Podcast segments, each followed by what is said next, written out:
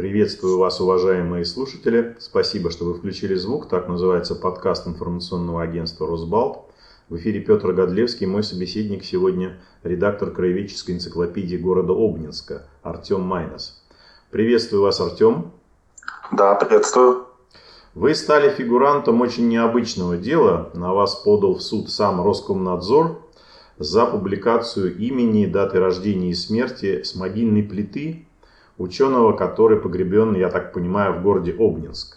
А вы, подоб... Да, совершенно верно. Вы подобные прецеденты вообще знаете среди, может быть, коллег-краеведов, историков?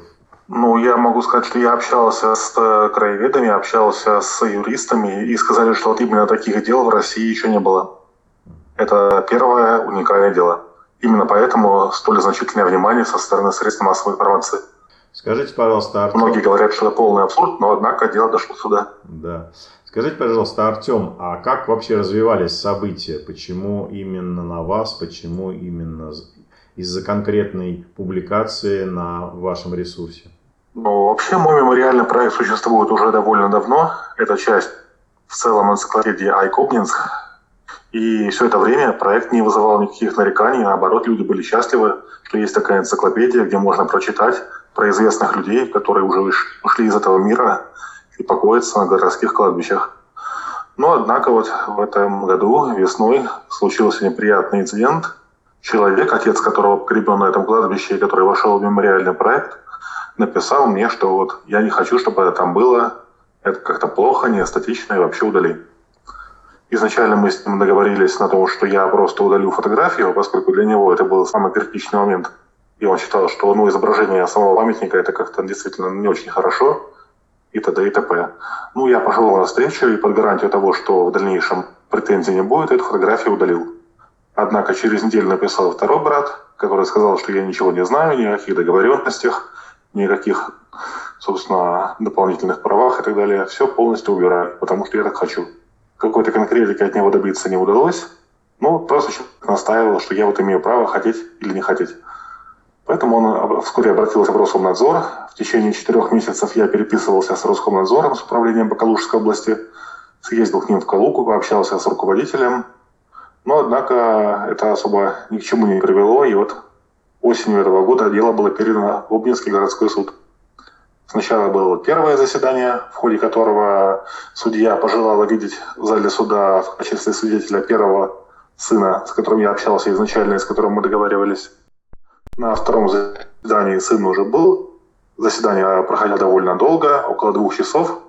И в итоге было прервано, поскольку, видимо, у судьи закончилось время или надвигалось еще какое-то заседание. Был объявлен еще один перерыв, еще на три недели, до 5 ноября. Ну, вот на этой... Поэтому к настоящему моменту это вот все. На этой неделе, 5 ноября, состоится очередное заседание суда. А скажите, пожалуйста, Артем, почему вы так настаиваете на том, чтобы на вашем ресурсе сохранились, э, сохранилась информация об этом человеке, если его родственники, дети э, настаивают на том, чтобы эта информация была удалена? Я, насколько помню, в Гражданском кодексе право на использование после смерти гражданина, его данные, насколько я понимаю, могут использоваться только с согласия детей или супруга, который пережил этого гражданина. Ну, на самом деле ситуация значительно более сложная. Я просто могу рассказать именно, как я все это вижу, понимаю, и, собственно, то, о чем я консультировался с юристами и с людьми, которые разбираются в этой ситуации. Ситуация выглядит следующим образом, что вообще у нас как бы Россия конституционное такое государство, поэтому есть определенные права у граждан, включая право на свободу передвижения, на свободу получения информации, статья 29 Конституции. Поэтому я имею полное право ходить по кладбищу, не спрашивая ни у кого никаких разрешений. Там нет никаких, собственно, ограничений, нет запрета на фотосъемку. Поэтому, руководствуясь Конституцией, я имею право делать там фотографии. Это, собственно, создаются таким образом объекты моего авторского права поскольку информация общедоступная, я ничего не нарушаю, и, собственно, имею право этим оперировать так или иначе. Поэтому на основании вот этой информации я сделал страничку, куда добавил именно фамилию, имя, отчество, годы жизни, ну, информация, которая как раз-таки была на могильной плите, слова про ученого и путешественника. Я не считаю, что такие вещи нужно с кем-то согласовывать, поскольку это именно тот объем информации, который на законных основаниях был сделан общедоступным. В целом, Айкубнинск – это энциклопедия, где информация как о, собственно, живущих людях, так и о уже умерших. Поскольку люди у нас как бы не идеальные, не святые, не ангелы, у них есть разные поступки в течение жизни. Есть какие-то хорошие дела, есть, наоборот, плохие дела. И, соответственно, чтобы информация была объективной, нужно размещать и то, и другое. Чтобы у человека, ну, чтобы он незаслуженно не очернялся и не обелялся. Должна быть информация, которая характеризует его с разных сторон. Именно этого я стараюсь придерживаться. Поэтому если кто-то также будет говорить, что вот мы не хотим что-то, чтобы там было, поскольку это наши персональные данные, то это создается, ну, скажем так, площадка для цензуры, поле для шантажа, поскольку любой человек, про которого, допустим, есть какая-то заметка на сайте, и которому не понравилось то, как написано, даже если это какая-то правдивая информация, в таком случае может как-то начать жаловаться и добиваться того, чтобы информация о нем была только позитивная. И таким образом это может, ну, скажем так, очень серьезно нарушить объективность и, ну, повредить информационной политике самого ресурса. Поэтому я считаю, что ни в коем случае нельзя создавать подобные прецеденты, и нужно как раз-таки бороться за то, чтобы иметь право, скажем так, свободно, независимо обрабатывать ту информацию, которая сделана общедоступно на законных основаниях. Поскольку это то, как раз-таки, что может увидеть любой человек, который придет туда, это не за забором, это, ну, скажем так, в общем свободном доступе. Поэтому я считаю, что независимо от желания родственников, эту информацию нужно оставить. И именно эту позицию я довожу до Роскомнадзора и суда. А вот позиция Роскомнадзора какова? Ведь известно, что кладбище у нас в стране это место общественное, и закон, да. как я понимаю, не запрещает распространять э, данные уже умершего гражданина, вот за исключением только его фотографий или изображения. Я ну, я могу просто напомнить, что, собственно, могильный камень это не изображение гражданина, это изображение, ну, как бы, как раз камня, плиты и так далее. То есть это не сам человек, это просто, скажем так, объект с информацией о нем. Поэтому это совершенно разные с юридической точки зрения вещи. Но в целом там э, довольно много законов у нас в России, которые так или иначе регламентируют ситуацию. Это и закон о похоронном деле, который говорит, что на общественных кладбищах захоронение осуществляется с согласия родственников. Это как раз-таки и сами утверждения семьи этого ученого, сыновья, которые суде подтвердили, что они сами устанавливали эту могильную плиту, сами определяли, что именно на ней будет размещено, что все это было сделано с их ведома, и действительно та информация, которую они пожелали там разместить, что был консенсус семьи насчет того, что, что именно там будет, и все на это согласились. При этом есть э, законы о персональных данных, которые тоже содержат ряд оговорок на тему общедоступной информации. Есть закон об информации, если я не ошибаюсь, номер 149 ФЗ. Есть еще, ну, собственно, довольно много всего есть, допустим, гражданский кодекс, уже упомянутый вами, статья 152.2, где сказано, что если информация сделана общедоступной, то никакие разрешения получать не надо. Поэтому весь этот, вот, скажем, набор законов, набор нормативных актов я упомянул в суде в ходе заседаний, рассказал именно о том, как я все это вижу, о том, почему я поступаю именно так, как выступаю. Я даже, собственно, заявил об общественной значимости этой информации, поскольку сам Феликс Кашин это не просто какой-то ну, маленький рядовой научный сотрудник, это, собственно, бывший начальник, если не ошибаюсь, лаборатории в нашем НПО «Тайфун», которая занимается метеоисследованиями. То есть это фигура знаковая, ученый, который выступал на крупных площадках, на международных конференциях.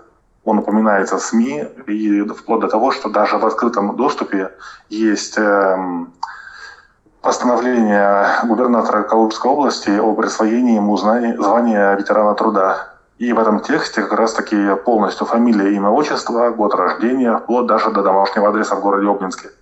То есть там все это есть, и это текст официального документа, Поэтому я считаю, что если все это утекло, скажем так, таким вот образом, то это нельзя как-то запрещать, поскольку в дополнение к тому, что есть общедоступный источник информации в качестве, собственно, надгробной плиты, есть еще куча других источников, столь же общедоступных, которые делают эту информацию еще более, скажем так, являющейся достоянием общественности.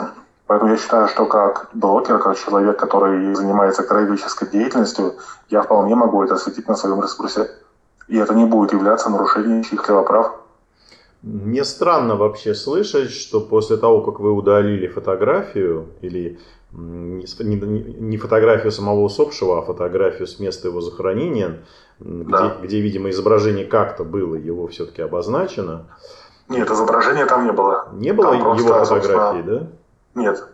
Это, собственно, памятник, который я его не трогал, но по ощущениям он сделан из металла, металлическая пластина. Mm-hmm. И там нет гравировки с фотографией. Просто фамилия, имя, отчество, годы жизни и слова про ученого путешественника.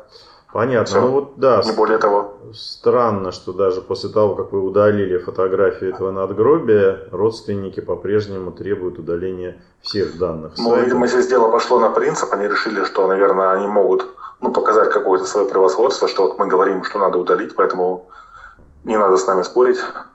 Ну, я все-таки считаю, что закон, закон на моей стороне, поэтому отстаиваю свою позицию. Сначала ее очень долго отстаивал перед Роскомнадзором, теперь отстаиваю перед судом. И надеюсь на то, что все разрешится в мою сторону. Артем, ну в этой ситуации я, наверное, пожелаю вам успеха, потому что действительно речь идет о возможности публиковать информацию из публичных мест, и сложно себе представить, если суд примет решение не в вашу пользу, как это отразится на работе многих историков, архивистов, исследователей, некрополей. Это очень плохо отразится на работе да, историков. Есть... Именно поэтому моя позиция пользуется поддержкой некрополистов, сообщества по всей стране, которые выражают обеспокоенность. У этих людей собственные группы в социальных сетях, ВКонтакте, Facebook. Есть архивный дозор, который специализируется на похожих вещах, проект «Русское кладбище». И все они действительно боятся, что это станет прецедентом, после которого их собственные проекты будут всячески зажимать, прессовать. Ну, при желании, да. шантажировать их при авторов. При желании э, ваша ситуация может быть использована в качестве прецедента, безусловно. Спасибо большое, Артем. Да, именно так, поэтому я как раз таки общался с юристом, и все нормально. Спасибо большое, Артем. Просто будем ожидать 5 ноября решения суда, если оно состоится. Да. Да, и, возможно, вернемся к этой теме. Спасибо вам большое. Да, хорошо. Да. Всего доброго. Всего доброго. Вы слушали подкаст информационного агентства «Росбалт». Включите звук. Спасибо, что вы сделали это. Напоминаю, на сайте Росбалта круглосуточно доступны новости, комментарии, аналитика, видеорепортажи, обзоры социальных сетей и наши подкасты. Всего доброго и не забывайте включать звук.